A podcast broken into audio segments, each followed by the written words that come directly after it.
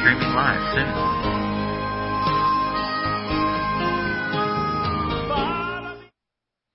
Hey, good morning. Man, it's great to be back with you. It's been a while since I got to be here with you on a on a weekday morning at nine o'clock. So Jonathan Dunn streaming live here from Rick Bonfim Ministries and uh, was was running around uh, Turkey with my friend Jason, who you heard yesterday morning teach on prayer, and I, I've got a teaching on prayer this morning as well. This is a we're we're going to do a theme this whole week. Every morning is on is on prayer, and uh, so we invite you to continue joining with us uh, every morning at nine o'clock as as we look at just prayer it's a spiritual discipline, something that uh, Jesus did all the time, and so something that's certainly worth our attention and worth looking at. Would you would you pray with me now as we begin? God, uh, we just ask that you would reveal to us something about prayer, about our life of prayer, about how we approach prayer, about what is in your heart regarding prayer that would encourage us, would uh, lift our spirits, those who feel discouraged in their prayer life right now, Lord, would be would be uplifted and reminded, God, that uh, that it's not futile, and that uh, there is power in prayer, Lord, and that that you would uh, just guide our hearts this morning in Jesus' name, Amen. So turn to Luke 11. Luke chapter 11, the Gospel of Luke, and and in the Gospel of Luke, uh, there's a there's a section here that is really dedicated to to Jesus teaching his disciples about prayer. And it's, it says in Luke 11 verses 1 all the way through 13. And in here we have Luke's rendition of the Lord's Prayer, but it's uh, it's sort of presented in a in a unique context to Luke. And so it starts in verse 1 as a narrative, right? Part of the story of what Jesus is doing. So just in you know, in, in the everyday life of Jesus walking around with his disciples, it said, And it came to pass that as he was praying in a certain place, when he ceased, one of his disciples said unto him, Lord, teach us to pray, as John also taught his disciples. Now, I gotta love this disciple. It doesn't say which of the disciples uh, it is that it requested this. It just says one of one of his disciples.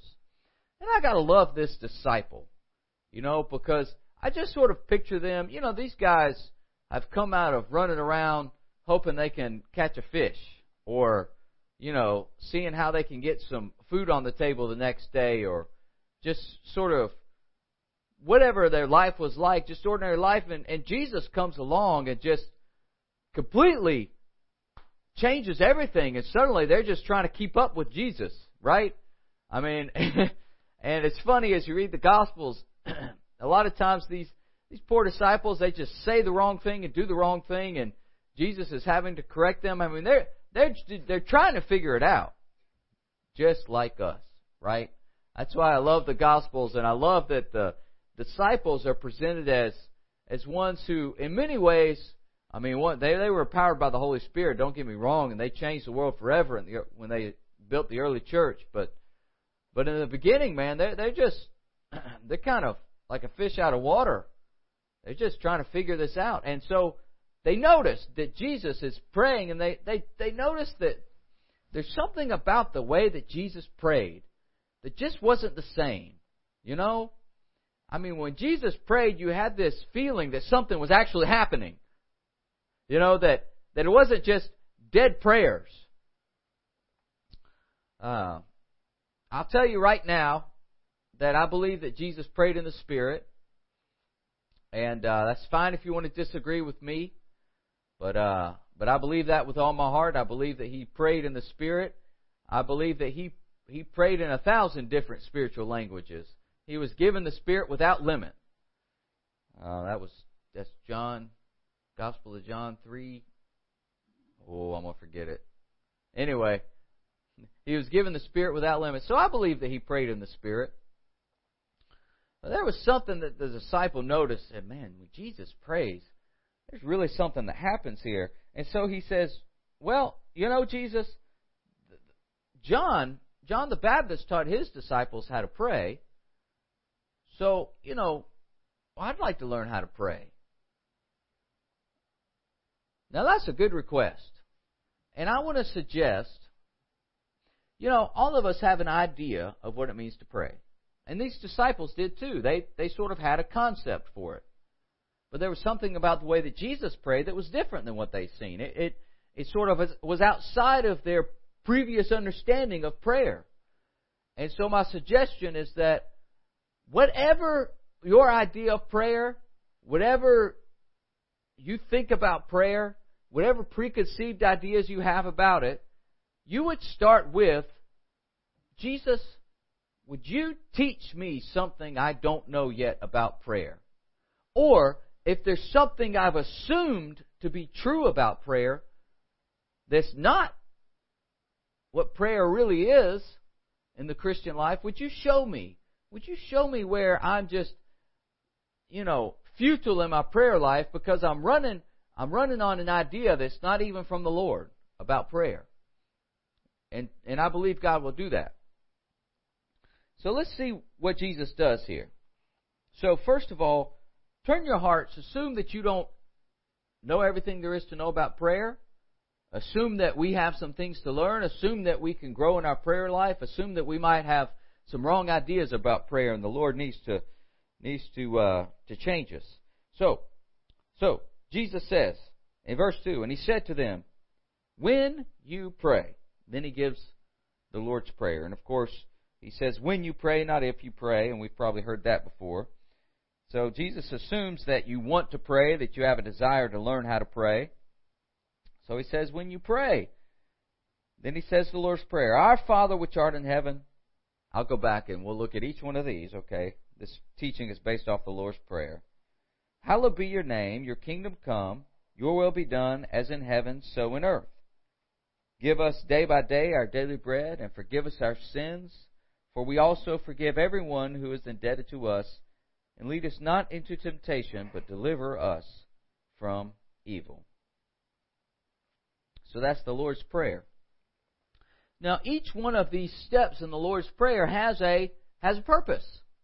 Has a purpose. So let's look at the first one is Jesus says, first of all, address God as our Father. Well, now right there you just have all kinds of of things you could say. First of all, Father is not, you know, well, it's a it's a family concept. Especially in that day to to appeal to God as the Father was unique. You know? I mean, Jesus appealed to God as the Father. He was the Son of God. And then he t- says to the disciples, You appeal to God as your Father as well. In other words, the Father of the household owned everything, it was under his name. Okay? And so the Father cared for the entire family as the patriarch who owned all of the land and all, all the sheep and all the goats and all the cattle. And the father, it was the father's responsibility to see that the family was taken care of and that, that everything was working as it was as it should. And so Jesus said it, it begins with how do you relate to God? Because if you don't have a right understanding of who God is, then your prayer life is dead in the water to start with. You have no engine, you have no rudder, the carburetor is full of water. You're not going anywhere. And uh, you've got you've got the you've got the polarity reversed on your battery. You will you will fry the CPU. You'll burn it to toast. So you've got to know who God is, or at least begin to get there, you know. Not that we can fully comprehend in our own minds, right? So it's not that you conceptualize God or somehow you, you know, have this mental framework that encompasses all that God is. No, that's not what I'm saying. What I'm saying is by faith, you read the scriptures and the scriptures will tell you who God is and you say, Oh God, are you really that way? For instance, See, Jesus knew this would be a hard one to understand. Jesus knew it. So he gave a little bit of uh, uh, a follow up teaching, beginning in verse 5. And that's where we get the, the, the explanation here about what does it mean or how is it that, that you approach God in prayer. And he said to them, verse 5, Which of you shall have a friend, and shall go unto him at midnight, and say to him, Friend, lend me three loaves? For a friend of mine is a friend of mine in his journey has come to me, and I have nothing to set before him. Okay? So I'm a friend who has a friend who comes to me. I have nothing. So I go to another friend. I say, Friend, give me some bread from other friend. There you go.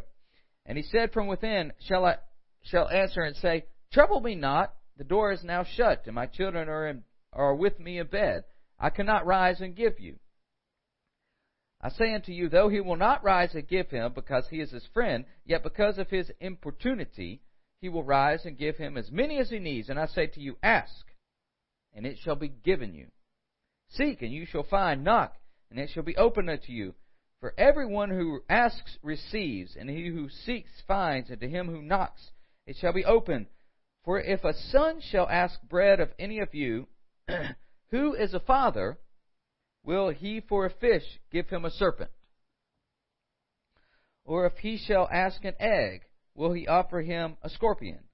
If you then, being evil, know how to give good gifts unto your children, how much more shall your heavenly Father give the Holy Spirit to them who ask him? Man, what a beautiful passage that Jesus just sort of brings you along this story and ends it with listen, if you who are full of a mixture of good and evil know how to give good gifts to somebody, how much more will your Heavenly Father bless you when you come to Him and ask? And so it begins with our understanding of do we believe that God is good? Because if we don't, then our prayers really are going to be futile, really. I mean, Jesus says you've got to have an understanding that God is good. That God is not out to get you, not out to harm you. There has to be an understanding in our minds that God is not looking down on us just, you know, pointing the finger and trying to make life difficult. If that's our understanding of God, and we come to God in prayer, and that's who we think God is, I mean, what do we think we're going to get? In other words, it's impossible to come to God with faith when that's how we understand God to be. I mean, how can we come to God expecting that when we ask, we're going to receive? If we think that God is not good. So, step number one God, I don't really understand how good you are in many ways, I think of you as someone that just ignores me and doesn't really care about my prayers. But Jesus says if I'm going to be effective in prayer at all, I've got to have a new understanding of who you are. But God, I just have a hard time really coming to that place. So by faith, the scriptures say you're good. So by faith, I'm going to say you're good, even though I don't feel it maybe, or I, I haven't really I can't really testify to a lot of goodness because maybe I just maybe I just haven't seen it the way I think I should. But God, I need you to change that in me. Now that's a good place to start. It's a humble place. It's a place where you just say, say, God, I, I don't have it all together, but the scriptures say you're good. So show me how good you are. I want to believe it, God. Give me strength to believe. And that's that's a place where prayer begins. So so Jesus says you pray, Our Father. And when we pray our Father, it's to a good Father. And that's where it all begins. So that's step one. Okay. But next, there's a, uh, so there's, there's a, it says, Our Father in heaven, hallowed be your name. So, there is a sort of a, uh, a tension here between our good Father, who is holy, Now that, now that, right there, is the separation between the liberal side of the church today and those who are trying to maintain some sort of sense of normalcy and balance in our moral character in the church. Because it's not just our good Father all loving and anything goes with you. No, no, no. Our good Father who is holy and perfect and cannot be in the presence of sin and does not approve of wrongdoing and hates evil deeds and does not compromise or redefine sin to make it easy for us. So you've got to have that tension of the good, good God who is holy and perfect and righteous. And we do not deserve to be in His presence at all by our own merit. It's only through Jesus that we come to the throne of grace. Read the book of Hebrews.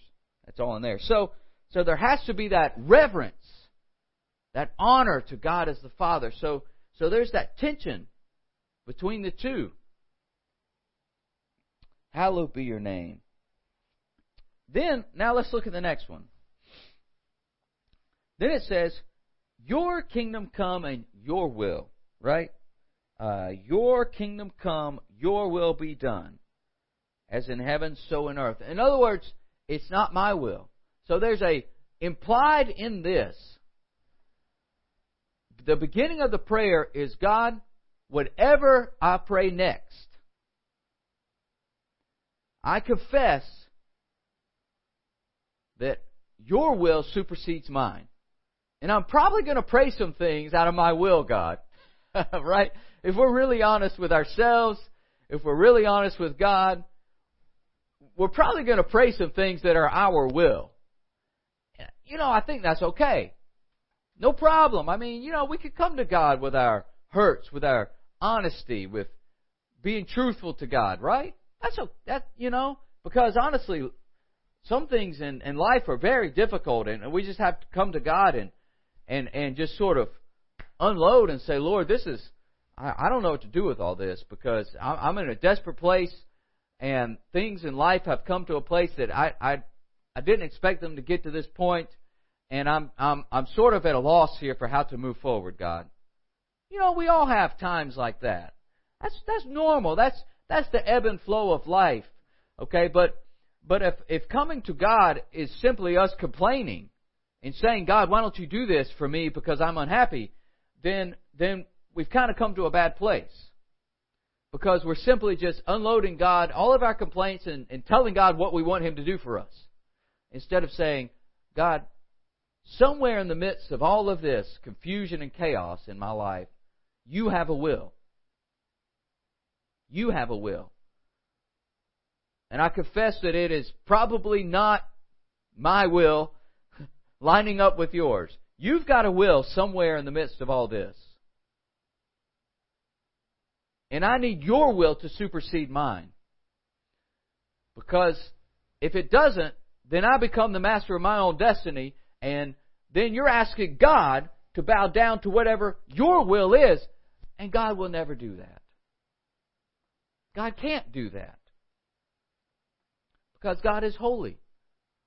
God is above all things. God is sovereign. And it's us that have to bow to His will. And that could be a difficult thing when you're in a tough place in life. Right? Say, okay, God, how long is this going to last? right? We've all been there. How long is this going to last? Because if this is your will, it doesn't feel very good right now. And that's an honest place, and I think God can handle that prayer. I mean, the, Jesus prayed that in the garden. Lord, I don't want to do this. This is about to get hard. I'm about to suffer a lot of things. Father, is it Are you sure this is your will? If it is, I'll surrender to it. But God, I just want to make sure. Okay, God. And he did it. He did it. Jesus is, so where are you in life? Are you going through a hard time where your will, what you want, what you expected out of life is not matching up with where you are. You know, God might have you in that place. But know this He's not asking you to do anything that Jesus didn't do Himself. So He's not singling you out and, uh, you know, somehow making you the runt of the of the litter. That's a that's a that's an English American colloquial phrase, right? Apologize for those of you watching overseas have no idea what that's talking about. The runt of the litter means you pick this one out and this one's no good. You you have to suffer more than all the rest. You you look down upon and all the all the rest get it easy. No. Jesus, the author and perfecter of our faith, had it the most difficult. More difficult than any of us will ever endure. And we've got to remember that in the hard times. That Jesus prayed this same prayer in the garden. He set it as an example, and in the garden he said, Your will, God. Okay, your will. Then then we begin with uh, so that's surrender. Then we then we begin with depending on God. Give us today, give us day by day our daily bread. In other words, God, you are my provider. I want you to know that somebody told me recently, within the last week, and it's a Christian person that I respect a lot, said that they believe that everybody should have a goal to have a million dollars saved up in retirement by the time they're retirement age. That's, they believe that every person should have a million dollars goal by retirement. Jason, how far are you from that? A million and one? About. Jason's at a negative one. I'm right there with him, man. We're walking the same path. I mean, I honestly don't know what to do with that. Honestly, because, you know, that just feels so American to me. And you know, I'm not saying that it's wrong for people to save up for retirement. I believe that there's a lot of people, but you know, the first thing I thought about, and I'm kind of talking to pastors or those that are called to full time ministry right now, I kind of thought about the Levites. You know? The Levites served the Lord in the temple, and they depended on the offerings of the people for their sustenance. I mean, that was that was it. They didn't have land to work. They weren't they weren't selling cattle. They weren't you know they weren't shearing their sheep and making you know uh, weaving garments and selling them for trade. I mean they weren't they weren't harvesting uh, dates and selling them to you know their neighboring countries. They were serving the Lord. They were called to serve the Lord, and they depended on the offerings of the people to survive, to make it day by day. And I, that's just that's just where I am. I mean, I people give to Rick Bonfim Ministries, we pay the bills, and we keep going. And uh, and I'm and I'm day by day, and so that's just a personal testimony. And I understand even even those who sort of maybe have a large net worth or you're managing a large portfolio. In many ways, you're you're day by day as well because you know uh, sometimes most of the time it goes just as fast as it comes, and you know those of you in that position know what I'm talking about. So you're you know many of many of you are offering up to the Lord day by day your portfolio and saying, Lord, if you know you gave me this and you could take it away at any moment, and and you're in that place and that's a good and that's fine. That's where you need to be. Um, but I'm in a different place as, as someone who's called to full time ministry, and that's where I have to be. And I just have to be okay with the fact that the Lord has me there. You know, the Lord, the Lord's going to have to pay for my college for the kids. The Lord's going to have to, the Lord's going to have to, you know, take care of me. When I get to retirement age, I'll be preaching in a wheelchair, some little church, you know, getting a getting a housing allowance and a little bit of pay on top of my social security if it's still there. And the Lord's just going to have to take care of me day by day. You know? I don't know what else to say. So we depend on the Lord to provide. Now, that's a difficult place to be because our culture and our society teaches us to depend on ourselves, to depend on our uh, financial systems, and all of that for for our sustenance and provision. Uh, but Jesus says that when you come to God in prayer, you better be in a place of dependence. Because if you come to God in prayer, but you're depending on yourself, then really, what are you coming to God for? What are you coming to God for? To, just to tell God how well you've done? God's not impressed with that. so we've got to come with a, in a eh, with dependence, whether you have a lot or a little. We have to come dependent. Then it says, "Forgive us our sins." Okay. For we also forgive everyone who is indebted to us. So here we get to um, sort of the spiritual and relational aspect of God. You have forgiven us our sins, so we are brought into right relationship with you because of your forgiveness. In other words, God, uh, I am dependent on your forgiveness. If you don't forgive me, I'm hopeless because I cannot earn back the righteousness that I've lost from my bad decisions. I have to depend on you to forgive me. And if you don't forgive me, then I'm in a bad place. But thanks be to God, we are forgiven. We are eternally forgiven through Jesus Christ. He offered forgiveness of sins through the sacrificial system. We are offered eternal forgiveness through Christ. And then God says, okay, then, for we also forgive everyone who is indebted to us. In other words, if I'm going to depend on God's forgiveness for my sins, I better be willing to offer forgiveness to others. In other words, why in the world, how in the world could I come to God and expect that He's going to forgive me if I'm refusing to forgive others? We could teach on that for for days. We teach that on our trips. Um, you know, and that's just a whole part of our curriculum and our discipleship program. Um, and I've got three minutes left, so I can't get into that. But then, so forgiveness must be in a place of forgiveness.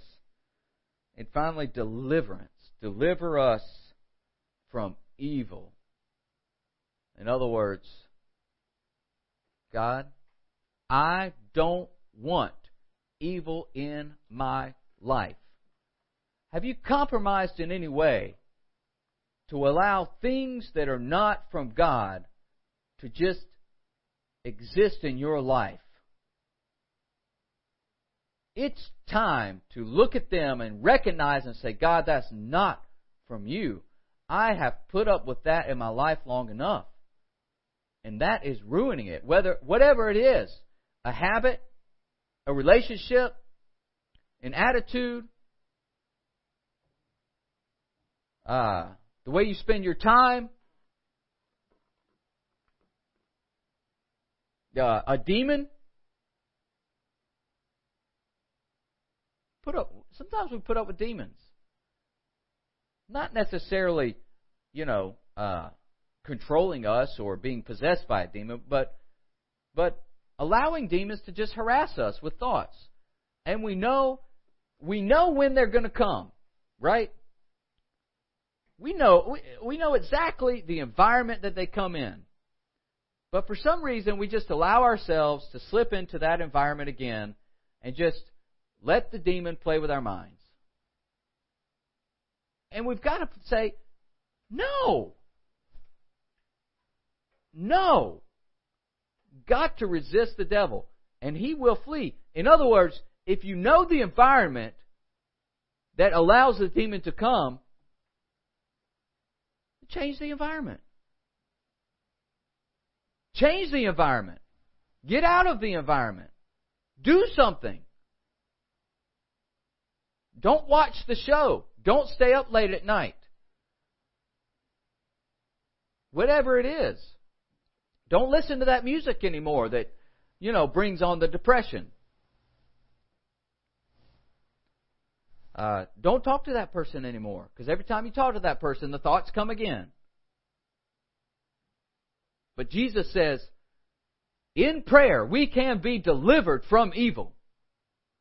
And so in prayer, we got to resist evil and we got to say, God, I've had enough of that. I've got to be delivered from it. What do I need to do? I don't care, you know, if it's the best show that's ever been created or the best movie or the best music or this person's, uh, you know, been my friend for so long. I've got to make a change, God. I can't put up with this anymore. The devil has gotten in and it's just a part of my life now. But there, I can't do it anymore, God. So we can be delivered from evil. And we've got to believe that. God knows our weaknesses and He is ready to deliver us from temptation. He's ready to deliver us and set us free. Ask God to help you. Recognize what it is and make a change. Well, this was a little Bible study on the Lord's Prayer. How to pray. How to approach prayer. I hope it was helpful to you. I hope you learned a few nuggets, you know. Maybe it didn't revolutionize, but maybe you got a few nuggets, you know. Or maybe it just encouraged you. You know, maybe you just kind of been a little down and out. Prayer life has just kind of seemed a little ho hum, and maybe you just got encouraged, and the Lord is building you back up. And uh, I hope that I hope that something like that happened to you. Continue to pray for our team in Brazil. They are ministering to a church there, uh, way up north, uh, four hours north of Rio, and uh, blessing the people there. They've got uh, one more service tonight, and then they drive back to Rio de Janeiro or Niterói, Santa Barbara tomorrow, and uh, finish the trip, and they'll be back Sunday. So pray for them to have a the last uh, days of their trip will be blessed and filled with just power and just uh, the Lord would move and and uh, have all kinds of wonderful testimonies of deliverance and and healing and breakthrough. We'll see you tomorrow morning as uh, Andy Hines will bring us another teaching on prayer. Have a great day. Lustro